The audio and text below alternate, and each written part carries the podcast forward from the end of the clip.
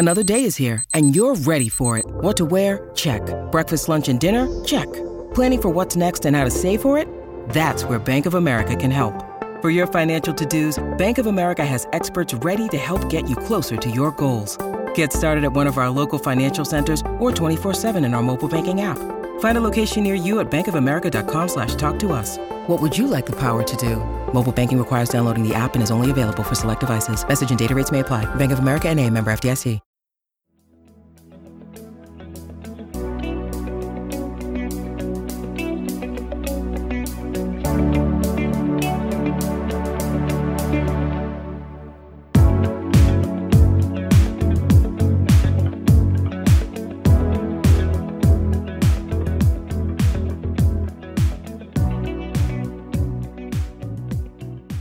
This is the decision point. Anand Nanduri is gracing us with his knowledge, his humor, all things Anand today on the show. And we have a huge development, a huge franchise shaking development. Oh yeah.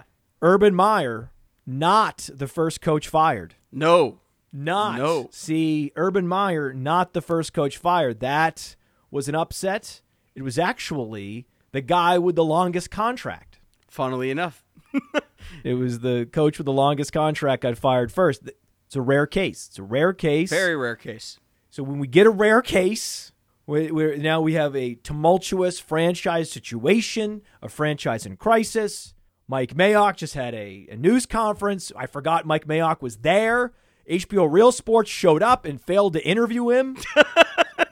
it was like he didn't exist. Then they then Yeah. they bring him out and say, "Hey, Mike, we got to get you in front of the podium." He's like, "Now? You don't listen to me for three years? Now I got to go out there Yep. and be the face of the franchise?" Yikes. Okay, I'll do it. Yeah. I have notes. I'll read the notes. Well, right? I, there's so much to get into with the Raiders. And technically, if we're being technical, because someone in the comments is going to say some slick shit, because that's just what happens here, we'll, we'll take it. But at the same time, he technically resigned.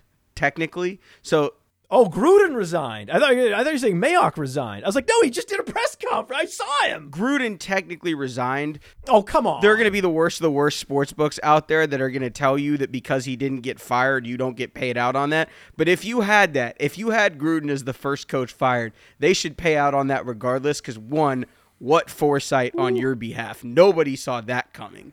Nobody saw that coming. Especially not two weeks ago, right? When the Raiders were three and zero, and you know, right at the top of this division, and everybody's talking about how wonderful they are. Give it to us, Matt. What do you want to talk about? they're three and two. Yikes! They're not out of it, no, and they are bringing in Rich Pistachio. Pistachio. Yes, Is that his name? Rich Pistachio. What did I say? Eh, pistachio, it's fine. Is it pistachio or pistachia? Pistachio. Oh, Bisaccio. Oh wait, so I got it wrong in two different ways. Yeah, I it's, said pistachia instead of pistachio. it's B I S A C C I A. For everybody out there that's got to get it, got to send in an article to the editor, and you know anybody that's listening from the New York Oh, Times, Washington no. Post, USA Today. I know Matt runs in a lot of high class circles, so you know any anybody that's listening to this for the top tier content, uh, it's Rich Bisaccia. I was likely practicing some confirmation bias there with selective hearing when listening to this Mike Mayock press conference because I do want to talk about pistachios. Pistachios are not sponsoring the show, They should though. but I would like them to. I love these shelled pistachios. Oh, I do too. When I found out you could buy pre-shelled pistachios, I was like, because pistachios were always this forbidden fruit of nuts. yeah, it's a lot of effort. It's too much effort. It's a lot of effort. I'm like, I would never. I'm like, I look at those in the store. I'm like, I would never. You know those bins at Whole Foods. I'm like, I would never. I would never go through the hu- the, the hustle and the hassle of, of of shelling those goddamn things. And then I found out that they they pre-shell them. I think I got the first bag I got of those was in the airport. Oh yeah. And I'm like, you should have seen me, like, it, it- like on the plane. I was like, I can't believe this. This is amazing. you, you, you, you don't even have to shell them. just in the middle of Whole Foods freaking out because you found out about shelled pistachio. It was just you know simple pleasures in life. Oh man, yeah, and no, it's not Rich Pistachio. He's he's the special teams coordinator, which uh, is the way that a lot of franchises have started to go. Um, that it, it's a relatively progressive thought. Uh, John Harbaugh was the special teams coach in Baltimore. Um, and Interesting, and interesting. Joe Judge obviously was a special team coach in New England, and I mean, look, like I think that the thought process here is it took me a while to to, to kind of have it sink in because I was watching Monday Night Football as as all that news broke, and I'm like, okay, I think the idea here is they've liked some of what they've seen from the offense and they don't want the floor to completely fall out on this defense. So let's leave the offensive coordinator to do what he's doing and the defensive coordinator to do what he's doing. And we'll have the special teams coach come in and try to embrace this. Maybe I don't know everything about everything persona, but I'm a leader of men. Is the special teams going to fall apart, or like Belichick in New England, will he continue to manage the special teams? Because you know Belichick coaches the special teams in New England. So I, th- I think that logically speaking, it, it'd probably be a lot to ask them to bring in a special teams coordinator midseason, just because that's such a that's such a unit that's based on guys trusting that another guy is going to be where they are. You know, not that offense and defense aren't, but it seems like the special teams units typically don't have a ton of turnover. You like ideally you don't want your special teams unit to have a lot of turnover during the year. You pretty much want them to be the same 11 guys for each unit all the way through. But I mean, I don't think that, that the special teams meetings would, would take up so much of his time that he couldn't do both. It's more so a question of who is in charge of this franchise, right? Because because the major question that you seek to answer is do I have a coach, a GM, an owner, and a quarterback that can all align? That that that makes sense. You don't want a super old school coach with a 21 year old quarterback, with a 31 year old GM, with a 41 year old owner. It doesn't make any sense, right? So logically, I think what what Mark Davis is trying to do, trying to do, I don't know that he's succeeding, but what he's trying to do here is give the team some semblance of direction without giving up the positive momentum, especially on offense that they showed under Gruden. I think that's the idea. Now, will it work or not work? That's TBD. The players still have the playbook, right? Right. Like a Gruden didn't go collect everybody's playbook. They can still keep running the same plays. Right. And and I think that a big part of it is and this is where like roster construction matters because there are so many people out there, myself included, at times where we're just like, you know what, move on from Derek Carr. Maybe you can get something better.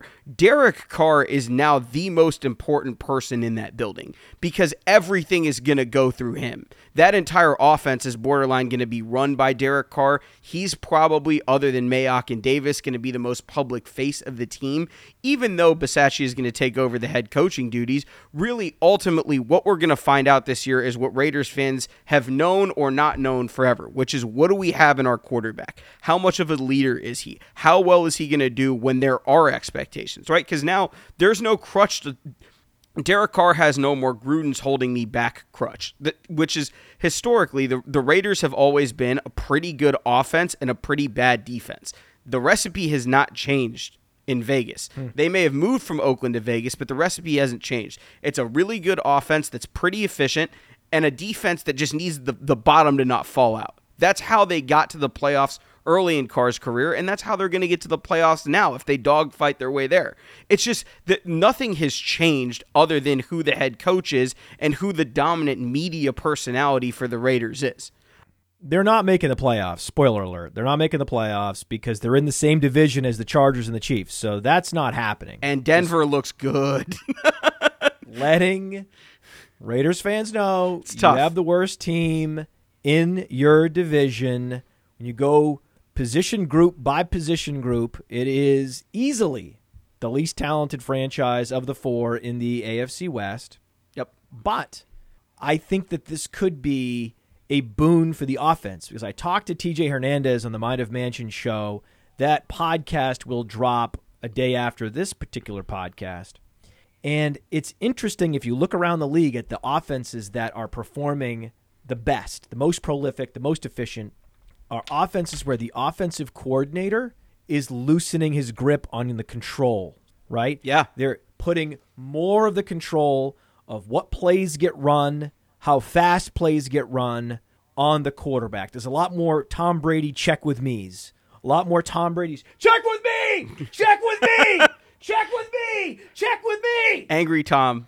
You love Angry Tom. Right? There's a lot more of that. There's a lot more of that. And you'll notice that the most successful teams are putting more of their offense under the control of their quarterbacks, and that the control freak offensive coordinators are frequently experiencing challenges, losing records. Yeah.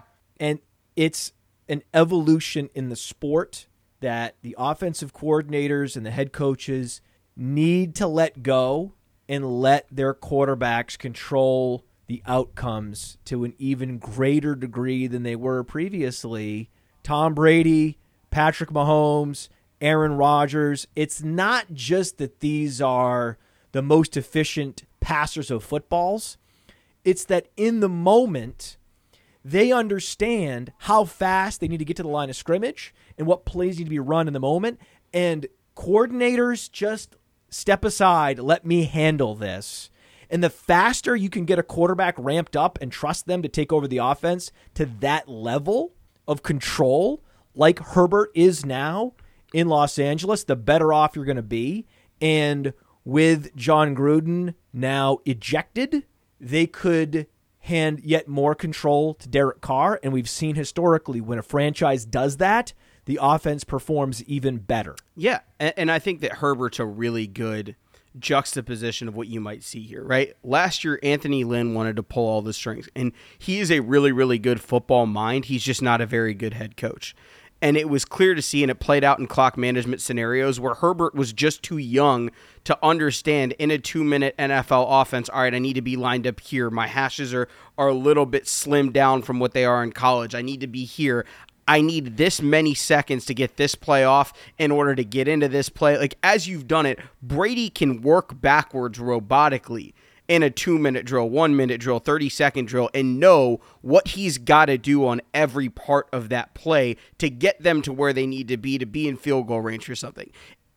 At this point, he's not really thinking through any of that. It's it's just built in. It's hours and hours and years of of studying and understanding and figuring out what he did right and wrong. And once the only way that your quarterback is ever going to get there is if you take the reins off of them, right? Like you you have the Kyle Shanahans of the world that are and Sean McVay to an extent with Goff.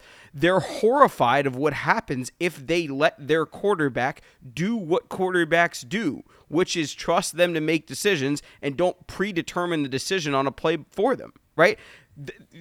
Kyle Shanahan's going to have nightmares t- till the end of time about that Jimmy Garoppolo overthrow in the Super Bowl. It's one throw though, right? And, and and that sucked. It sucked to watch. I felt bad for him. I felt bad for Kyle. I felt bad for everybody involved. But you've got to let them do that right? Like you're never going to feel comfortable doing something that you're not trusted to do often until you have to do it, right? Like th- there's a reason that Brady feels comfortable in comeback situations. He's done it a hundred times. There's a reason that Lamar Jackson is comfortable running on fourth and one. He's done it a hundred times. Like if you don't if you don't give your quarterback the ability to learn the limits and the thresholds of what they personally can do without you, you're stunting their growth. And the only person that's going to lose out, the only people that are losing out there are both you and the quarterback. The team knows it. The team sees it in practice every day. They know what he can do. He knows what he can do. You don't you know what he can do. The only thing that you're trying to figure out is what are the limits of of what they can and can't do. And I think that we're going to find out that Derek Carr is a little bit better than people think. And Kyle Shanahan needs to be careful. Kyle Shanahan needs to be careful that he doesn't try to control this thing yeah. right into the ground. He needs to know when and how he limits his quarterback. In, in Trey Lance's case, we're talking about a rookie quarterback from North Dakota State. We can't forget that. And a rookie quarterback from North Dakota State that didn't play football much last year. No, they did so not. It's understandable. That would be the one situation in the entire NFL, much more understandable than even Matt Nagy trying to over control yeah. Justin Fields. Yeah. Right? It, that makes even more sense. The fixation that Kyle Shanahan seems to have on controlling Trey Lance does make more sense than the fixation that they have in Chicago on controlling Justin Fields. Like, I don't understand that. Can you explain this? I know that you follow the Chicago Bears closely. Why are they so intent on not letting Justin Fields be Justin Fields? So obviously, I spent a lot of time in Columbus from there, and obviously know and have heard about Justin since you know the recruiting process, and then he was at Georgia for a while, and then you know Ryan Day takes over as head coach, and we start hearing you know Ryan Day's bringing in this transfer quarterback who is the second best high school quarterback in his year to only Trevor Lawrence, which you know most quarterbacks ever are going to be the second best quarterback to Trevor Lawrence. That's just how life works, and obviously you get to watch this kid develop right? From a guy just, that just has just ridiculous, ridiculous tools. And it was so apparent early on that he was so much more refined than we were told about. I think the problem that, that Chicago is having right now is they've never had a functional quarterback. Like, let him play. It, let him play. Right. The, the thing is, he's going to throw some awful interceptions this year. Matt Nagy's going to control him right out of a job. Yep. And the thing is, Justin's going to throw some really bad picks this year. There are going to be some awful plays, and there are going to be some splash plays. You know who else threw a lot of picks and had an awful rookie year? A lot of guys. Peyton Manning. Peyton Manning's the classic example of look, you need to let this kid test his limits. Chicago's not going anywhere this year. I'm moving to Chicago. I love y'all. I've adopted the Bears as my second team. I'm Woo! emotionally invested now. I'm emotionally invested now. But look, like you've just got to let the kid figure out what he can and can't do at an NFL level because the thing is, you can run for 19 yards on third and 1 in college. In the NFL on third and 1, you might get 4 yards and get sent to row F. Like, is that worth it? You need to learn over time. There was a great thing that came out that that uh, I think McAfee was talking to Rodgers about what he told Joe Burrow after their game, and I don't know if anybody was watching that game because obviously I think it was in uh, um, sandwiched with a bunch of other really good games, but he got popped in the second quarter and came back in and obviously was fine, but everybody was really worried for a second. And Rodgers told him post game, dude, just slide. You need to learn how to slide. You're way too talented. We need you we need you to do what you can do in this game. Just learn how to slide, right? And the thing is when you're used to at Ohio State, at Alabama, at Clemson, at Oklahoma, having so much more talent at every position on the field than most teams you play, you're only going to figure out what your quarterback is really made of in games where the talent's equated. Clemson, Bama, occasionally Michigan, Penn State, these big games, because nobody ga- gathered anything from what Justin Fields did against Rutgers. And in the NFL now, you've got to understand your offense is not good, right? You drafted Teven Jenkins to be this guy, he's been out. You let the player that you were trying to replace him with walk in the offseason for nothing. You drafted him. He hasn't started. The offense looks broken. So, what does this kid do better than just about anybody else? Makes plays out of structure, right? His sack rate in college was relatively high. He held the ball more than any other quarterback in this class. What does he do well? He extends plays. The problem is the Bears haven't figured out yet with Mooney and Robinson and Cole Kmet and and all of these guys need to figure out, hey, Justin's going to give us four to five seconds on every play, which is a lot longer than we're used to running routes. It's a lot longer than we're used to blocking for. It's a lot longer than we're used to doing most things. And the problem with Nagy's play calling is he was trying to turn Justin Fields into Andy Dalton, and he's never going to be that, right?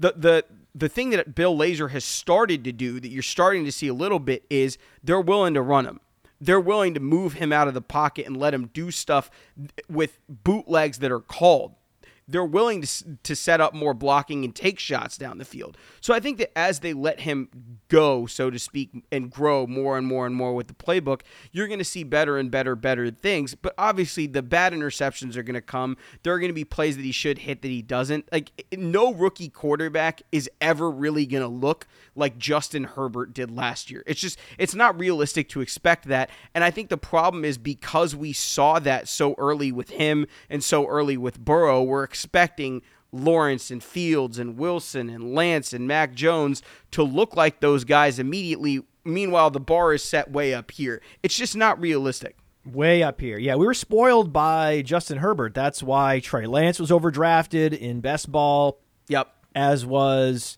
Justin Fields. Justin Fields just 20 pass attempts against the Raiders. It's weird. It's very 20 pass attempts? It's very weird. Let him throw. I want to see him throw. Let him throw. They're running the ball 35 times and passing it only 20 times. And sure, you won the game. Great. Yeah. But that's not sustainable. No, it's not. It's not. Their running game isn't good enough. Their defense isn't quite good enough. Like the, the team is good enough to compete. It's just not good enough to win games consistently. And you can't start Justin Fields in fantasy football. Right. It is a wait and see situation in fantasy football. You cannot start him as tantalizing as that upside is on any given week for Justin Fields because he is a mobile quarterback. The Konami code is there. It's real. It's just he hasn't been fully activated by his coaching staff. So you just have to if you have him stashed, like if you have him in Dynasty, I have him in Dynasty all over the place. It's fine. Yeah. I, Have him on the bench. I'm waiting and seeing. Look- once I see that the dials are getting turned up and or some control is being handed over, because I'm sure he'd like to call more pass plays. I'm sure he'd like to drop back more. I'm sure he'd like to to play faster. yeah. And once that's all happening, once we see it, we'll start to play him in seasonal leagues, in DFS, everywhere. Yeah, and I, and I think that right, like logically, if you drafted Justin Fields, nobody thought that he would be this world beater by week by week 6 or 7. You drafted him for week 11, 12, 13, 14, 15, and so on, right? And so even though the plan has been pushed up a little bit, give him time to adjust and figure out kind of, oh, okay, maybe by week 11 and on, maybe he's a playable fantasy quarterback in a super flex league. Maybe he's a little bit more of an asset than than he looks to be right now. Which look, it's not his fault, right? Like the thing is, one, if you expected him to be a QB one by week five, I, that's a problem with your own process. That's not a problem with him or anybody else.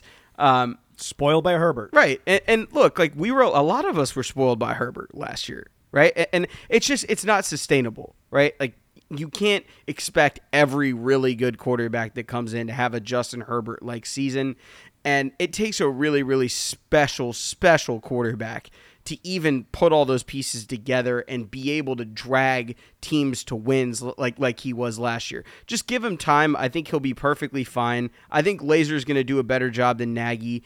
I think by like week 8, week 9, we're going to know just how far with that leash they're going to let him run this year.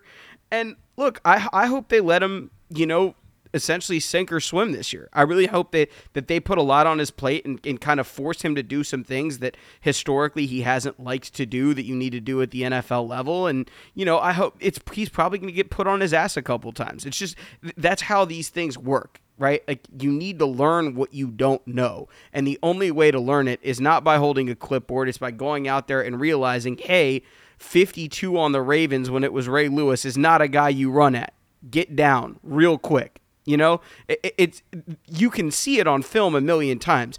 It takes one Ray Lewis hit to know I'm not going anywhere near that dude ever again, right? And so, so those are the little things that you that he's going to learn. He's going to learn that you that you do not throw the ball anywhere near Jaire Alexander. He's going to learn that Mike Zimmer's DBs are very very well coached, and you're going to have to take what they give you, especially if they're the older veteran ones. The young guys are were yikes last year. But you, you know, he's going to learn all of these little things about his division, about the conference, about how Chicago Bears want to play football, and th- that's all going to take time. The, like, I'm glad that that they took play calling out of Nagy's hands because it was clear that he was more invested in winning games to secure his job than he was in terms of Justin Fields' development, which realistically is the most important thing the Chicago Bears have right now. It's not Nagy, it's not Pace, it's not the ownership group. Justin Fields' development is the single most important thing the Bears have going for them right now. And so if it doesn't achieve that goal, then they shouldn't be doing it, and it's just that simple. I just want Justin Fields to survive this season unscathed. I don't want Nagy and anyone else in that organization to ruin him, but at least that organization is headed in a direction in a more positive direction currently than those than that Raiders team that they beat. I do want to go back to the Raiders because we didn't talk about Mike Mayock stepping forward with this organization because I've heard from multiple people and, and multiple people I trust that Mike Mayock's a smart guy, that Mike Mayock focuses on the right details, and that if that team would let Mike Mayock pick the players in the draft and sign the players he wants in free agency, the talent profile of the team would be much higher. When you're letting Jon Gruden, you know, override the decisions you're about to make, now that he's gone, Mike Mayock has free rein to build the team according to his vision. I'm interested to see how good he is without that Jon Gruden handicap. From what you've heard, does Mike Mayock focus on the right details? So I think one thing that's kind of important to understand is real life GMing versus GMing on ESPN is very different, right? And there are a lot Exactly. of there are a lot of people Exactly. there are a lot of people that have the TV personality to make that work. And then there are a lot of people that are actual GMs that are giving you really good insight. From my experience watching him and from talking to people that have been around him, Mike Mayock's made of the right stuff. He knows what he's doing. The problem is Davis and Gruden were handicapping him from doing his job, right?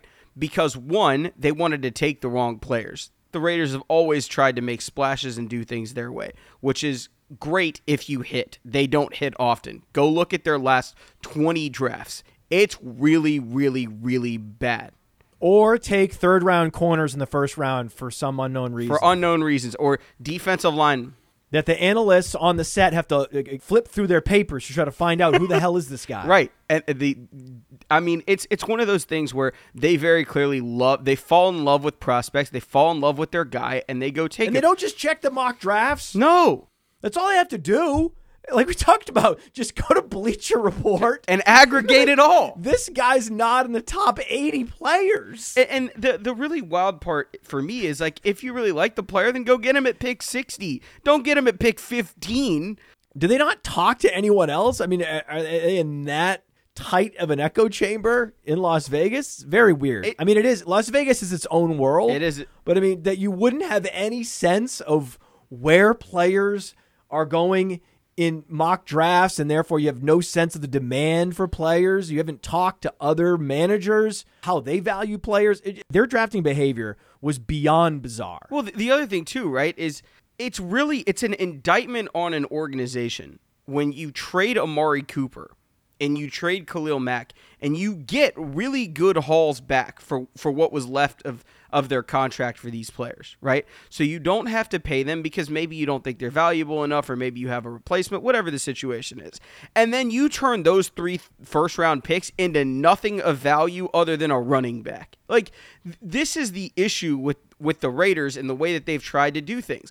And the fact that they don't understand that their way of doing things is wrong is part of the reason that I loved the Mayock hire because he is such a traditional football GM.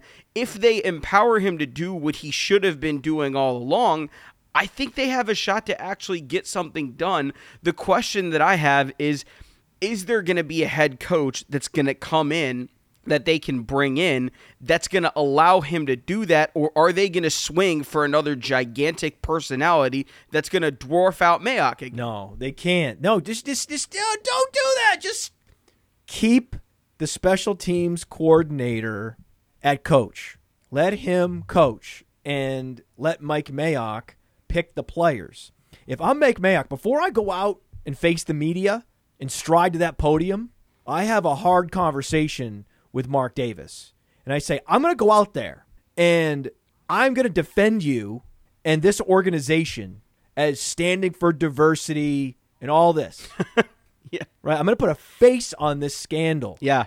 and the damage control that we're doing. I'm going to be it. I'm going to be your PR department today. But it comes at a cost. No more meddling. No more meddling. I pick the players, I sign the players. Period. End of story. I submit the cards to Goodell, who he's going to say is the next Las Vegas Raider on draft day. I'm calling the agents and signing the players that are available that we want under the salary cap. Period. End of story. Or I'm not walking out there. I would have done the same. right? Because the thing is, how are you going to look? How do we evaluate Mike Mayock's tenure as Raiders GM? There's Can't. n- you can't. It's a, it's it's a it's an incomplete. There's no there's Right. no there's nothing that we can sit there and be like, oh, that was Mayock's decision, right? And the thing is, Mike gets a lot of flack from me and from other people for allowing Gruden and Davis to do that to him, right? A big part of it's got to be, dude, what you guys have done, you guys may think you're brilliant. It hasn't freaking worked. Like, uh, it- it doesn't matter how good you feel about the guy that's in the third round. Clearly, you don't know which guys to take in round one, period. It's just look at the go back, everybody that's listening to this, go back and look at the last 20 years of Raiders draft picks, and you tell me how good you feel about your franchise's direction if those are your picks from 2001 to 2021. Because I've got news for you. It is awful. It is a minefield out there. I did like Bryan Edwards in the third round. I did like that. Yeah, see, you can take Bryan Edwards in the third round. That was a great pick. I mean, we're talking about one pick, like one good pick. We, we like Khalil Mack, who was kind of bi- gift wrapped to him. Amari Cooper, gift wrapped to him. Josh Jacobs, wrong position. G- great pick, I guess, but wrong. Like, what are we do? What are we doing here? Josh Jacobs was a horrific pick. Their best draft pick that's on their roster is Derek Carr in the second round.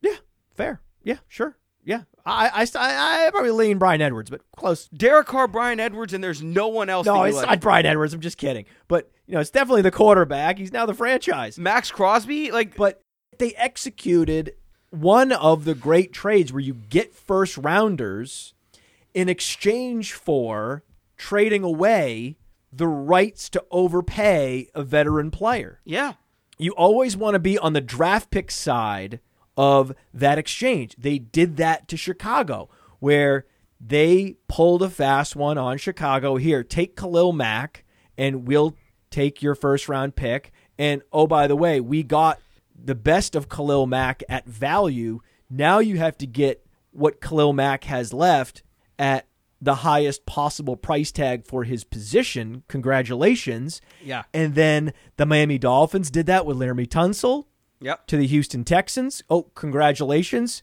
Now you have to go overpay Laremy Tunsil. We're going to go take these first round picks. And we could have just replaced him one for one with Penei Sewell and used the other first round picks on other playmakers, but they didn't. They did not. They famously had the the only unforced error on the Dolphins' recent resume after a run of truly exquisite front office moves.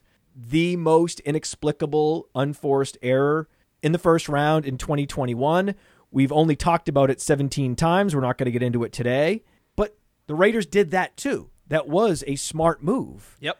And now we look up, and the Seattle Seahawks Oh are regretting making a similar move, punting what they thought would be what they thought would be a late first rounder to get a strong safety. Who is not even a strong safety. Yeah. He's good. He's very good. He's a very good player. Very good Jamal player. Adams, very good player. Right? He was a strong safety in college. He's not really a strong safety. He's not really a free safety either because he's much stronger against the run than a free safety. He's an elite safety. How can we just call him an elite safety? yeah. as Khalil Mack was an elite edge rusher at the time, Laremy Tunsil, an elite left tackle. You can't go get one or more first round picks for veteran players demanding a bloated contract Sure. unless they're really good. Yeah. Right? Unless they are elite. You could argue Laremy Tunsil was not elite, but he was on an elite trajectory. Yeah.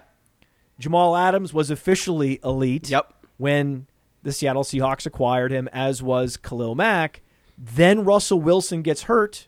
The Seattle Seahawks are two and three, and without Russell Wilson, they're looking at a losing record in 2021. And you can't be surprised when you look up and there's a team using your first round pick on a top 10 talent, and that is just crushing. Yeah. That's just crushing. Yeah, and the the difficult part about overpaying for something like that is if it's not a quarterback or an edge rusher. Like, look, like the Bears overpaid for Mack. We know this, but they desperately needed him, and I think it was at a time where they were just trying to reestablish their identity on defense. And Khalil Mack, I don't I don't think the Bears would say that they overpaid, but they, looking at it like macro level, I think they overpaid for for Khalil Mack. Well, because they gave up a first round pick and then they had to give Khalil Mack the big contract. So it's the contract plus the first round pick. Right. That's the overpay. Right. And, and the thing is, just a first round pick for a really good player is not an overpay. It's when you have to make them the highest paid player at their position immediately following that season. That's when it becomes a problem. And that's what you saw with Tunsil and with Adams. And which is why they were on the block in the first place. Right. Like, those teams put those elite players on the block for a reason. They're looking for a sucker with an aging coach or a coach who feels like he needs to make a splash in order to keep his job. In the case of Bill O'Brien, there's 31 other teams. There's going to be a sucker in that room. There always, always, always is. Has trading a first rounder for the rights to overpay a veteran ever worked out in the NFL? Ever? Ever? I think the one that I would argue is Stefon Diggs. And, and, and Ooh, I like it. I like that's a good one. And and I think we're seeing it right now, right? But the reason, right? So the the logic here, you, you've got to follow this, right? The logic here follows because if you looked at Diggs, they weren't going to have to make him the highest paid receiver in the NFL because nothing he had done in Minnesota had deemed him that level of player. It was just, hey, we need desperately to go get our young quarterback a weapon to see what he can transform into when we get him a true alpha number one. And then Diggs turned into a top three receiver and validated that decision but you've got to think about this twofold, right? One, it's a position that helps my quarterback who's young right now. So for the next three years, they're not going to, you know, uh, into 2020, I think it's 2024, Josh Allen gets big money. So Diggs and Allen together are occupying this much of your salary cap, right? Whatever, whatever that percentage is when it comes to the point where Allen gets really expensive and Diggs is probably going to take a little bit less money on his next contract, they're still going to be in that same realm. So how mm. you hmm. piece that together makes a lot oh, of sense because what you're doing is you're packaging Josh Allen's rookie contract one contract ramps up while the other contract ramps down. And that's the idea, right? If you wow. if you can create the synergy between these two players where now Josh Allen and Diggs obviously want to play together forever, you're never going to lose them. Diggs might take a little bit of a hometown discount. Now you're paying Josh Allen magnificent money, but it's not killing you because your number 1 receiver isn't making true top tier number 1 receiver money, and that's how you make all of this work right? The, the idea here is if you trade a first round pick for the right to overpay somebody, it's got to help something that you can afford to be expensive. You can afford for your edge rushers to be expensive. You can afford for your tackle to be expensive. You absolutely, right. under no circumstances, can have your box safety be remarkably expensive. It just, there's no way to create a defense like that. It doesn't make any kind of sense. So while the overpay for Tunsil was bad, right? They they could have just not screwed around the entire time and not let anybody walk and not traded firsts for him the Khalil Mack trade. They could have just tried to draft somebody in the top five and gotten that dominant edge rusher. Because I mean, Khalil, Khalil Mack's a Hall of Famer. There, there's no doubt about that. It, it's not like like they got the worst years of his career on the deal. It was just the the best, the the the most valuable years of his career. Right. He, he had his best season in Chicago. Right. It's just for the money that you're spending. Oakland got much much better value out of him than Chicago did, which is not to say that that was a bad deal. Nobody is saying that trading for Khalil Mack was bad. The issue is when you do it for a Jamal Adams who does not impact wins and losses the way that a Khalil Mack, that a Laremy Tunsil, that a Stefon Diggs does if they hit, that's when you have a problem. Because he's not going to win you games that Russell Wilson would have won you. Stefon Diggs is winning the Bills games. Khalil Mack can win the Bears games. Laremy Tunsil can keep at the time Deshaun Watson upright long enough for them to win games. Jamal Adams is doing absolutely positively nothing to win you games, and that's the problem. Oh, Seahawks fans are going to be mad at you. This is why you're on the show. This is why we had the decision point. You want to know why we launched the Decision Point show? Was for that segment. We have the show title, Josh Allen Magnificent Money. This is great phrasing. We have the position that you took that I did not see coming, that the Jamal Adams trade was actually much worse than any of the others I mentioned. And then you also had the perfect answer to the open ended question, which was, when has this ever worked? And the answer is Stefon Diggs. And the reason why it is Stefon Diggs is because the wide receiver position is unique in the NFL in that it does take time for wide receivers to develop. It is one of the slower to develop positions in the league where you can drop an edge rusher onto an NFL team as a rookie Yeah. and he could just start making an impact right away. Yep. Most wide receivers that are not Ja'Marr Chase, Justin Jefferson, if you're not from LSU, yeah. Odell Landry. it- Jesus. it, it yeah, takes they really time. do have it a takes profile. uh, one or two years for you to get ramped up, and it took Stefon Diggs a couple years to start playing his best football. And NFL wide receivers are most productive. The age apex is age 26, 27. So if you can get a wide receiver in his age 26, 27 prime, that is incredibly valuable. Where some other positions, those players are already declining. Well, I think So that's another reason why acquiring a wide receiver in that structured deal made more sense than a player like an edge rusher. Yeah, and and like look, like this isn't an indictment on Jamal Adams as a player. It's an indictment on what they're paying the position that he plays. He's obviously a Right. very impactful player. Oh, he's very good. He's he's not bad by any means. He's very not very bad. very good at what he does. Jamal Adams, if you're out there, maybe your family, you're not bad. Right, You're not bad. This is a you paid as you paid a strong safety elite money for a position that really can't tangibly win you games at the rate that paying 20 million dollars a year has to win you games. That's the issue. If you look at it at a as a think about it in a baseball terminology, in terms of cost per wins, a $20 million quarterback and a $20 million strong safety cannot win you the same number of games. There's no way. Right. And and as you keep looking at that, if you have a $20 million wide receiver, pretty valuable player, $20 million offensive tackle, pretty valuable player, $20 million edge rusher, pretty valuable player. That's the issue. $20 million strong safety that doesn't cover is not valuable enough to trade first round picks and then overpay. That's the issue. That's really why the decision making there. Everybody at the time was just like, "Oh, they got Jamal Adams," and we were They all, got Jamal Adams. We, we won. we won, right? And the thing was, are they Like Cowboys fans, hey, we got Ezekiel Elliott locked up. Yeah. Woo! Cowboys. Will he be used differently? Does he have a skill set that we don't know about? What can be done here to maximize the value of Jamal Adams? And the thing is, they are maximizing the value of Jamal Adams. The issue is that value is not worth $20 million. That's the problem. So when you make a deal like this where you're mortgaging a blue chip ticket essentially to a, a top tier prospect for someone that you know is established. The question is, can they do what you need them to do at the level that you're going to have to pay them? And we knew Khalil Mack could. It looked like Laremy Tunsil could. We knew Stefon Diggs could. The question here is, can Jamal Adams provide $20 million of value to a team? The answer is obviously no, because he doesn't play a position valuable enough to warrant that. the Indianapolis Colts and your bow, Chris Ballard, are one and four. Should have been two and three, but they blew a big lead They did. against Baltimore.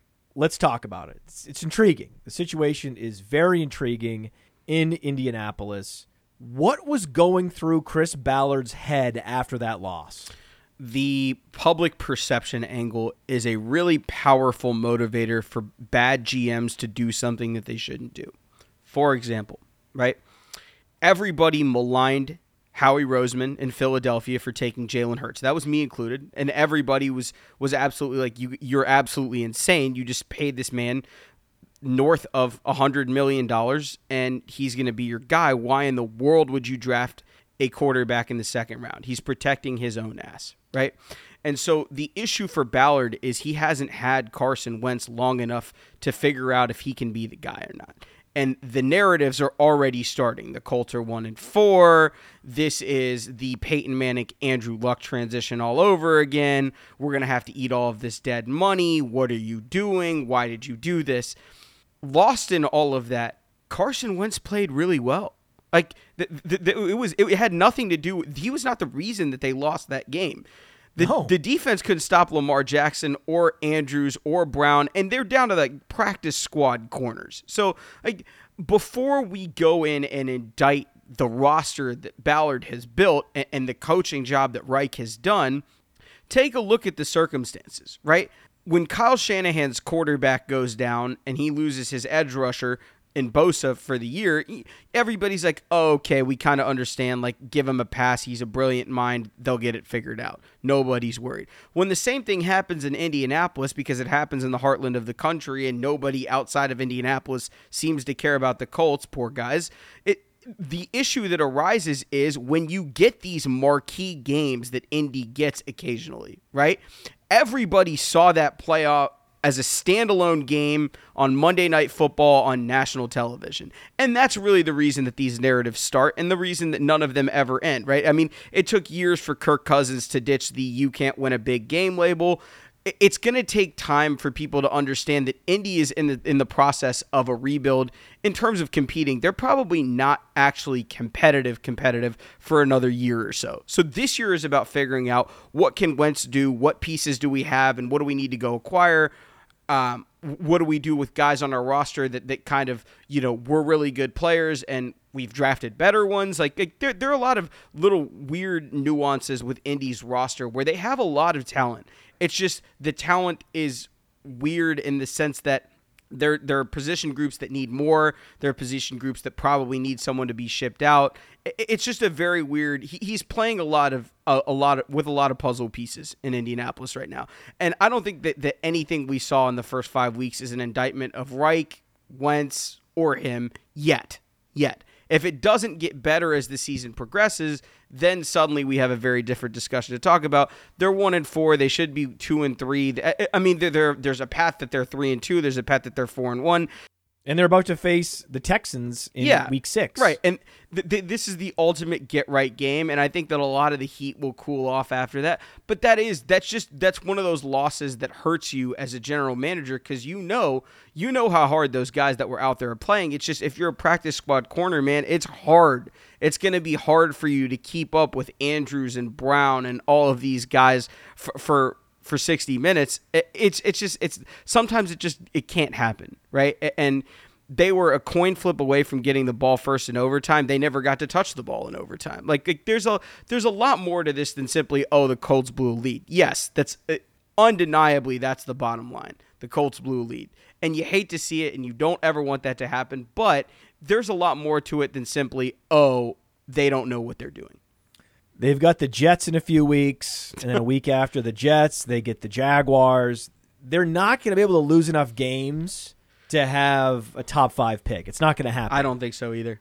if the season ended today, they would have a top five pick, but it would go to Philadelphia.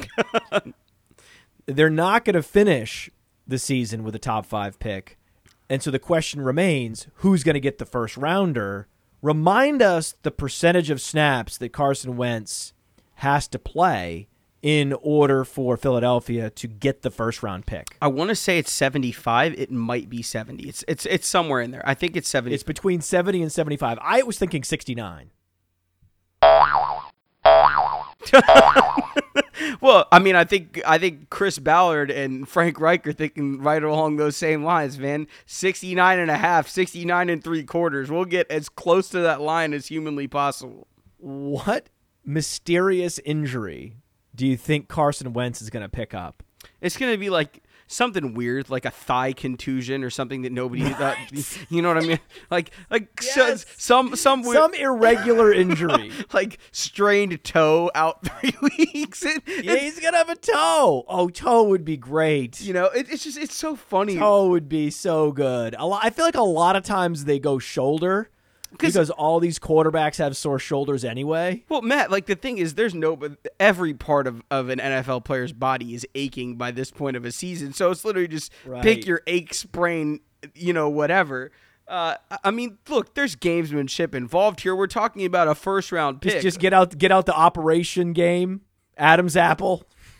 It, it's going to be something. We all know it's going to be something, and it's going to be hilarious to see what it is and how that happens. God forbid, poor Carson Wentz, man. Like, God forbid that he actually gets injured in like week 12 or 13. Everybody's going to be like, oh, look at this. This is the gamesmanship. Like, poor guy. Yeah, I- company man. right? I feel so bad for him if that happens, but like, Oh, that could be a good show title as well. But I, I prefer Josh Allen, Magnificent Money. But we could go Carson Wentz, Company Man. We'll save that.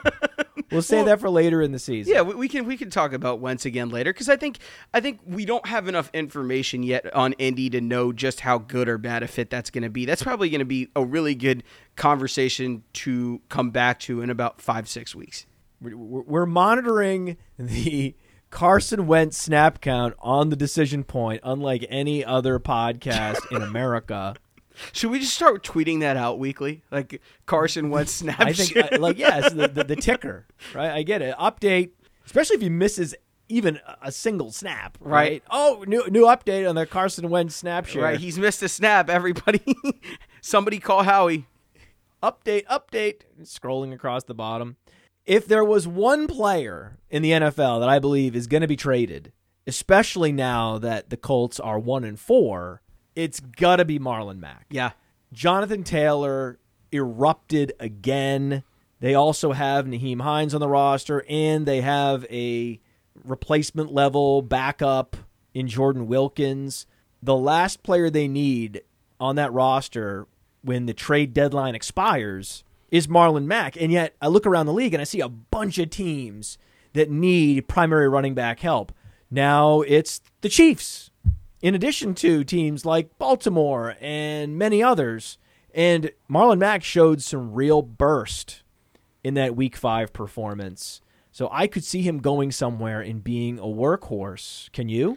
I don't know that I would say workhorse. Like I, I could see him going, see him going to a situation kind of like the the Chargers had a couple years ago with Gordon and Ekeler, where Oh, where yes, where he's yes. he's kind of not really a number two back, but more so of a one B that specializes in doing what he does, and just essentially keeps the one A fresh. Like there are a lot of situations like that where as depth mm. he offers a lot more than as hey we're gonna run you out there as our option A B C D E F like the Jags are doing with James Robinson. Like it it, it, it doesn't make sense to use him that way. I don't think, especially coming off the kind of injury that he had.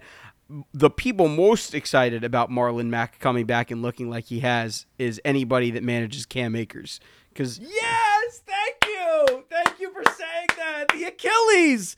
The Achilles rupture may not be the death sentence that the Twitter doctors claimed it was. Yeah, remember when Tommy John was the end of a pitcher's career, and now it's just you know you go under the knife, and six months later you're right back. Right, medical advancement is incredible, and and I think that that's something that you have to consider, um, especially if you're in kind of a dynasty league with people that don't quite understand and think, oh, okay, he's now an asset that's null and void. The reason that earlier in the year we told you to hold him is there's no way to know what his value is, right? One, we haven't seen the Rams offense with Matthew Stafford. We don't know what their pass run splits are going to look like. How up tempo are they going to be? How much do they trust the running backs to actually run the ball as opposed to short pass game being an extension of the run game? All of this stuff, right?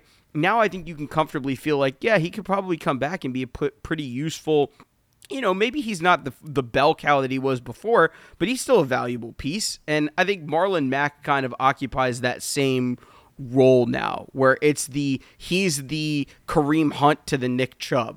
I would love to see him in Tampa Oh, that'd be fun. because Tampa has Leonard Fournette, but Leonard Fournette's past the age apex, and they can't trust Gio Ronald Bernard. Jones. No one will trust Ronald Jones. You can't trust Ronald Jones in the running game. You can't trust Ronald Jones in the passing game. I'm not a Ronald Jones guy. He's a total zero. And Marlon Mack is from Tampa. He went to South Florida. oh yeah, I forgot. I would about that. love to see Marlon Mack go home to Tampa to a competitor where he can be the perfect change of pace back for Leonard Fournette. I think uh, because I think the thing that they tried to do is they tried to bring in Bernard in the offseason to be that guy, and you know the early results I are think Bernard's fine as a third down back. Yeah. But he's not a change of pace back, and Ronald Jones is a stone worst change of pace back in the league. If we're going through the competitors, the teams that could win a Super Bowl, that you- that they don't want to risk a Leonard Fournette injury in the playoffs. They leaned on Leonard Fournette throughout the playoffs last year. Matt, the, the- Matt, there's a there's a place I want him to go. Where, where do you want him to go?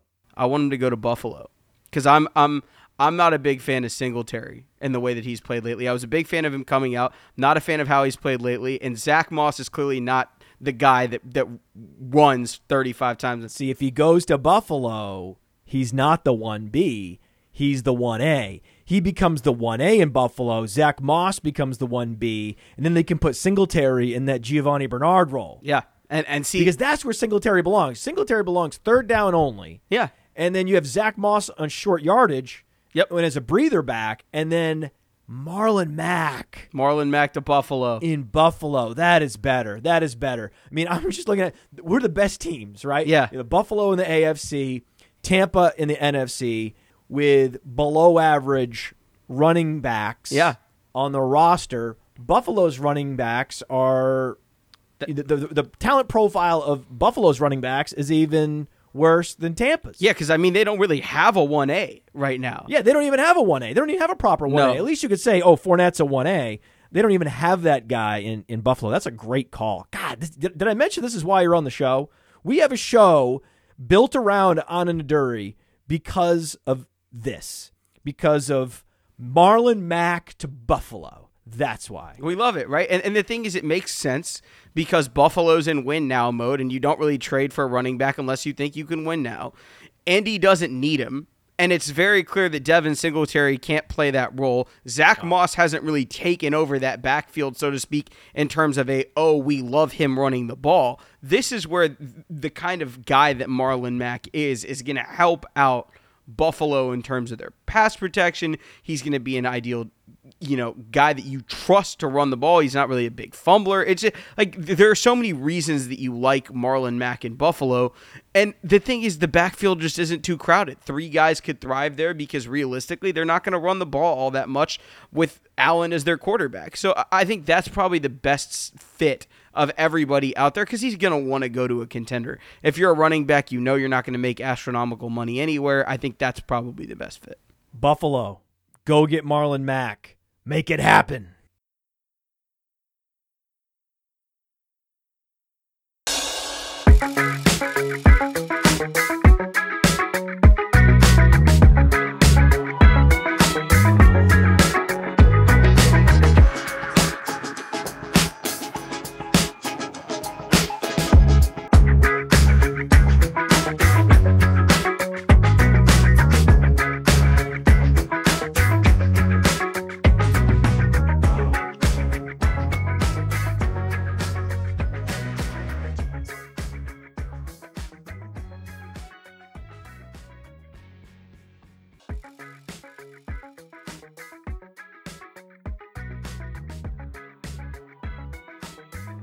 Buffalo, go get Marlon Mack. Make it happen. That's the show. We love it. We love it. Marlon Mack, man, in Buffalo. Oh my God, it, it makes too much sense. It makes too much sense, and it'd be so Every time we say the phrase "it makes too much sense" on this show, it never happens. It's the ultimate curse. I know, I know. Just makes too much sense, Mike Williams in Philadelphia. so it'll never happen. I'm, I want Mike Williams in Philly. It's just it's not gonna happen.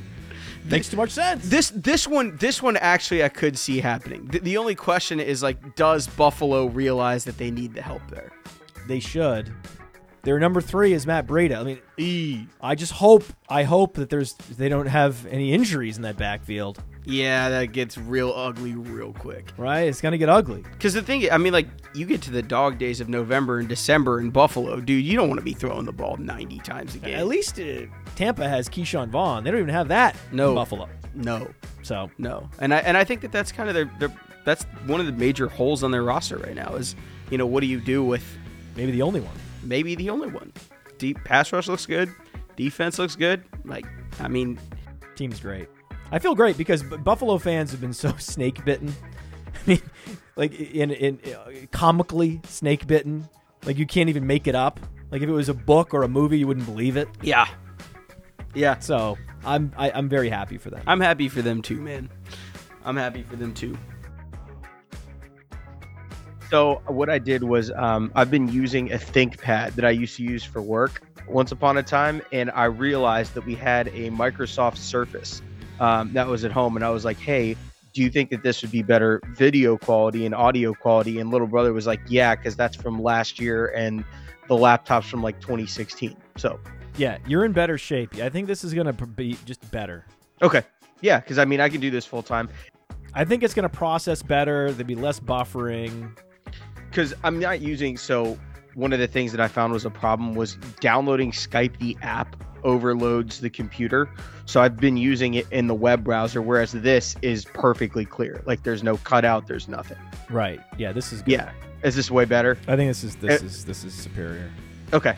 Okay. Because I mean, this is gonna make life super easy because obviously you know like like what the microphone setup looks like, and it's literally just a tablet, so I can pretty much just take it anywhere. There's no, you know what I mean? We're not gonna have. You're doing this from a tablet? I'm doing this from a tablet. That's kind of crazy. It's wild. Isn't that crazy? It's wild how much you can do on this. Yeah. I mean, it's nuts. It's really, really crazy. Because I mean, it's it's got like every functionality of a computer. It literally just doesn't have a keyboard. Mm-hmm. And so I was like, shit, like maybe this is something that I use for a while and just like attach a keyboard to. Because I've never used this until right now. It literally just sat upstairs as uh, one of little brother's old projects, I guess. But yeah, this thing rocks. No, but you're not glitching at all. And like it was so obvious the moment you turned it on that you Good. had something was like processing faster. It was like it was like I was like, "Whoa!" It like blew my hair back. I'm like, yeah, "There he is." It, it's it's it's overdue, right? And so obviously at the new spot in Chicago, uh, yeah, I mean it's good. I like it. I like that we're doing it. I mean, at the new spot, we're gonna try and build like um, in like uh, not necessarily like a supply closet, but like a little bit bigger closet. I'm gonna try and build like an actual like studio ish thing. It'll probably take me a month or so to put it together, but that's kind of the idea. Is that I'm gonna steal one of the closets that we have and use it as like a as like a studio. So it, the audio quality is gonna go up, obviously. Which, or well, I guess streaming quality is going to go up just in general. But I think this is a pretty solid second step. I love the weekly emails, by the way. Those kill me. The the Podfather, the Podfather ones. Yeah, yeah, just the, the mass email send out where it's like, oh, do this. And I'm like, you know what, Matt? Maybe I should do that. yeah. It's always more fun that way. grip and rip. There's one e- there was one week I'd had really bad advice. Like I had Herbert last week and Tony and like it's fucking football. Like I had a bad week. Like I think I recommended like OBJ that week and like it was just bad. I, I think maybe I don't know, who knows. And this one guy goes, it was great. This one guy goes, LOL had to unsubscribe like after the week was over. And I was like, you know what, buddy? You're kind of an asshole. And uh, I, I'm, I'm sure your weekly email is better.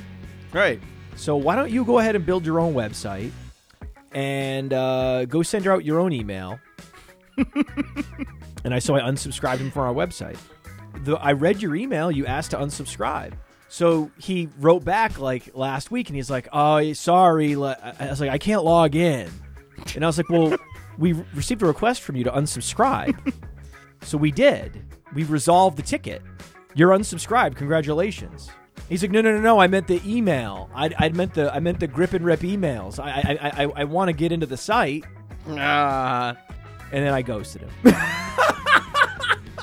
and I'm gonna go ahead and prorate your subscription instead of reactivating you. Here's 45 bucks back. Go on your merry way and go fuck yourself. Well, like you know what I've learned from this whole social media endeavor? Because obviously I started Twitter as kind of like a oh like I wonder what content people are creating right? Because like three years ago I had no idea what the hell was out there other than you know there's a there's a random YouTube channel here or you know you see something on Yahoo or ESPN like three years ago that was the extent of my quote unquote fantasy football knowledge other than you know what I knew personally. And like in all honesty, one of the things that people like really need to understand about this business is you need to know what everyone else is doing before you know if your hot take is a hot take. Because if everybody's hot take is the same, it's not a hot take. If everybody is fading somebody, that's you know what I mean. You're not doing anything. so to speak. Sure, you, you might be doing something on like the ESPN Yahoo, like, you know, 90% masses, but for the people that are really into this stuff, it's it's different. And then obviously I learned that you can pretty much argue anything. So, you know, good on the people that are trying to figure that out. You're not entitled to anything, and you use the Player Profiler website, Yeah. right? And so, yeah, I certainly value our subscribers more than anything else. Like, they're why I exist. But it's a two way street. Like, I revere them, and all I ask in return is just some common human dignity and respect. And if you're going to shit on me or troll me, I'm not corporate America. The customer's not always right here. No. We can stand up and say, you know Yeah. what? Go pound sand. I would rather give you $40 back and tell you to go pound sand than allow you to use our service, which I believe is this incredible value. Well, I think the other thing too is I, I think people see. So obviously, I didn't know about you for years and years and years, like some of your subscribers have. But I mean, it had to take an incredible amount of time, effort, energy in finding the right people to build all of this stuff, knowing what stuff is important, going through like just going through a regular like looking at Brady on player profiler, how you determine what's important and what isn't is such an interesting, like, it, it's a nuanced angle that nobody else really has, right? Like, you can go look at QBR as a stat, but that tells you the final result of something. It's not a predict, it's not anything predictive. So doing anything predictive in this space is really is really really interesting. One, but two, it's just you know if something's available, like player player profiler is free. You know, like I don't know why I don't know why anybody would would shit on anybody giving them free access to something that can potentially not only help them play fantasy football better, but maybe even inspire their own content, right? Because I'm sure it gets referenced a lot. So, eh, it, it, so to speak, there are a lot of jobs you can talk yourself out of, and I feel like the internet is the best place to talk yourself out of things. It, it, it's just, you know, if you want to put your opinion out there, you know, like if you want to put your opinion out there, so be it. It's just, it's one of those things where it's like, look, like if you decide to shit on and troll people, Oh, I, yeah, I see what you're saying. Yeah, I see what you're saying. domain Yeah, yeah. over a certain part of this space, like don't be surprised when they fire back and you don't have you don't have as many bullets as they do. I do relish the opportunity to fucking mute people and boot people that I believe are assholes. It's really that simple. It would be one thing if I were providing something that was of marginal value and I'm marketing the shit out of it. Okay, right? I'm going to take your money and like I'm just going to be happy. This is the opposite. Where I feel like we're giving people way too much for what they're paying and I can't wait to raise prices. No, because I feel like I'm almost doing the business a disservice by making the, the price so low. Right. Like Amazon Prime was so low for so long. My mom was like, "What's the what's the catch?" Yeah. Same.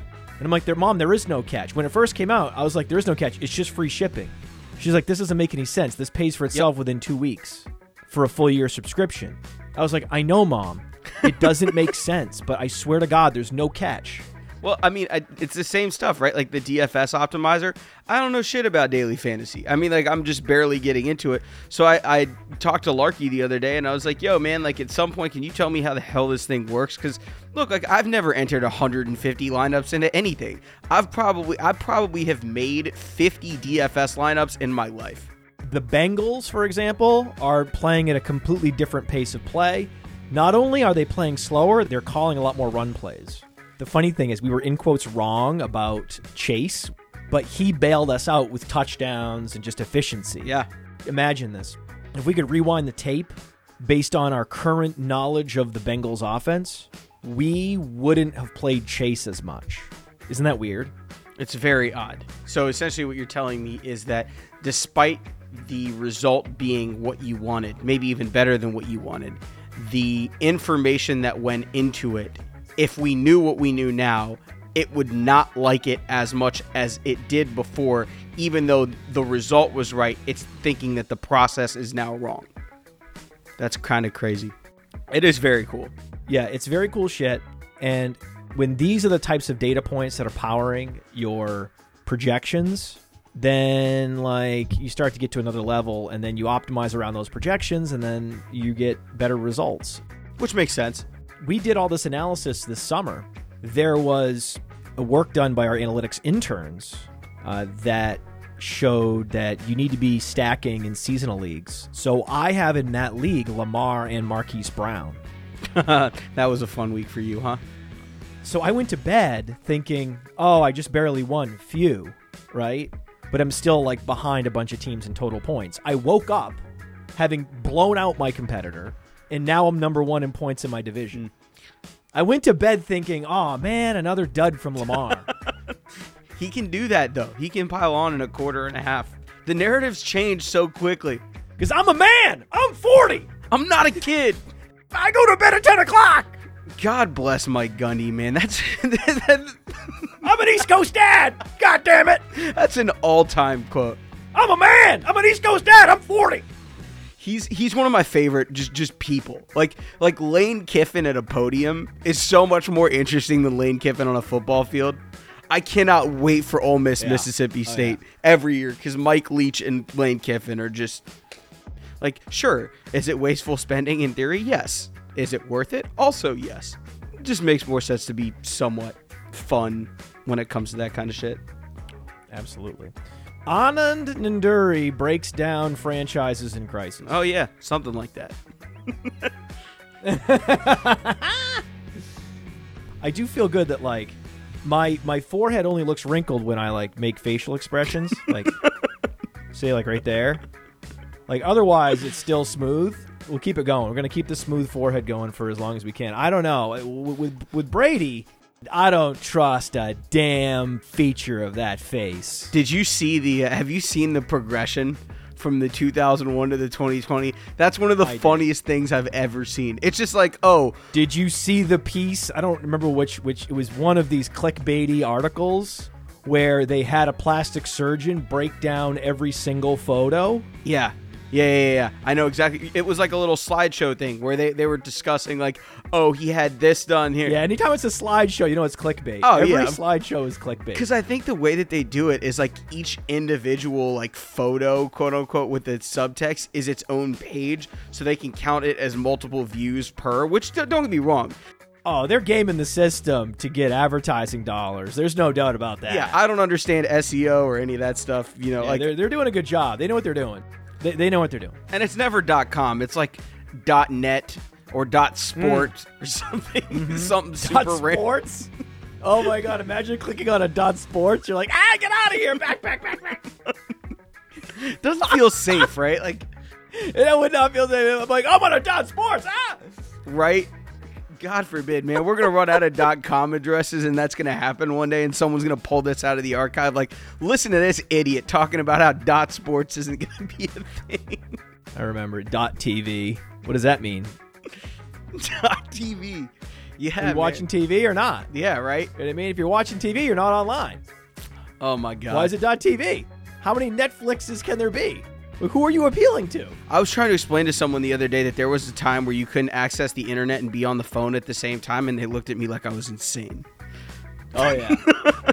I, I felt I feel very proud. Speaking of Netflix, I was talking to my wife and I was like, "Remember when we were early Netflix adopters, getting those DVDs in the mail, Yeah, my parents used to do that. and we would have our neighbors ask us what those red envelopes we always have in our mail were, and then in our apartment they would be like, "What are those red envelopes?" We're like, "Oh, it's Netflix." Like, what's Netflix? And you have to explain. It's like, oh, they send you a DVD in the mail. And then I remember the first time they rolled out streaming, and it was terrible. It was awful because I remember my parents were still my parents were still using the DVD service at that point, and I was like, "Hey guys, like they have a bunch of movies online that you can stream now," and they're like, "Nah, this sucks." Went back to it for like a year and a half before they finally got their shit. I'm on my laptop. It's glitching constantly, and I was like, I was like, oh, I can't wait. To, we should watch this on the laptop. My wife was like, watch it on the laptop. You know, this is before like Chromecast or anything. Oh yeah, the Amazon Fire Stick days. We're watching it on the laptop, right? And it's skipping and buffering constantly. and but I was like, this is cool. Like I was like, this is cool. Like you know, how, like Phil Dunphy because we're watching Modern Family, and the guy from Modern Family was also in Married with Children, and my wife keeps saying that I'm Phil because I do have a lot of Phil qualities. Like I do a lot of dad jokes, and I, you know, I lean into it, the awkwardness, and you know, I'm a bit of a tech file. Like I'm trying to, you know, be the first one to stream a movie on my laptop and stuff like that. You know, but like I keep pushing back, and I'm like, no, I'm Cam. I'm Cam. I'm the I'm the song and dance guy. Like I'm the song and dance guy. I'm not Phil. No. You could be both. Cam was a college football player. Like Cam's cool, Yeah. you know, and and, and Phil's not cool.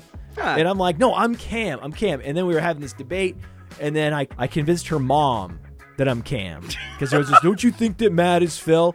Is and, and I was like, no, I think I'm Cam. And then I laid out my case, and then I remember like her mom going, yeah, I think he is more Cam. I was like, yes. We got one. Uh, so it's like a whole like a family wide argument. oh man, that's so much. But she's right. I'm, I'm definitely more Phil, but I'll never admit it. I'll never admit it. Publicly, in terms of family facing exchanges, I'm fucking Cam, dude. Yeah, dude. And I, I mean, look, they're they're grown ass men believing in me, Cole Hardman. So you know, it's uh, it's it's wild out there, Matt. It's wild out there. You be Cam if you want to be Cam. I love Cam. You want to do a show? Let's do it. Because I'm a man. I'm 40. I go to bed at 10 o'clock. I'm an East Coast dad. God damn it. God bless Mike Gundy, man. That's that,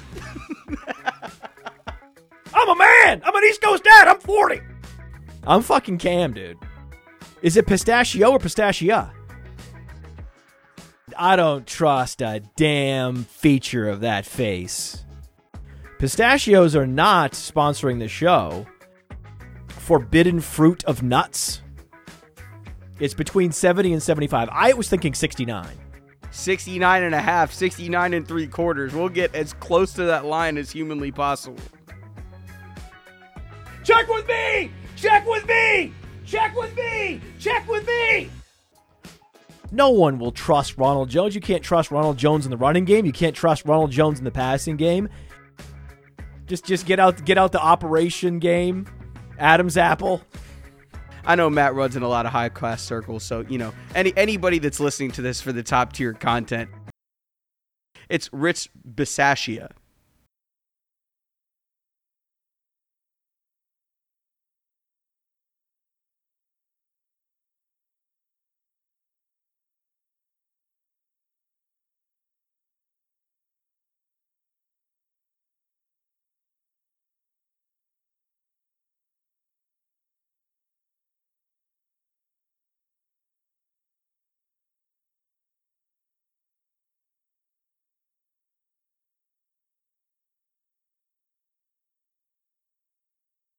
I'm a man. I'm an East Coast dad. I'm 40.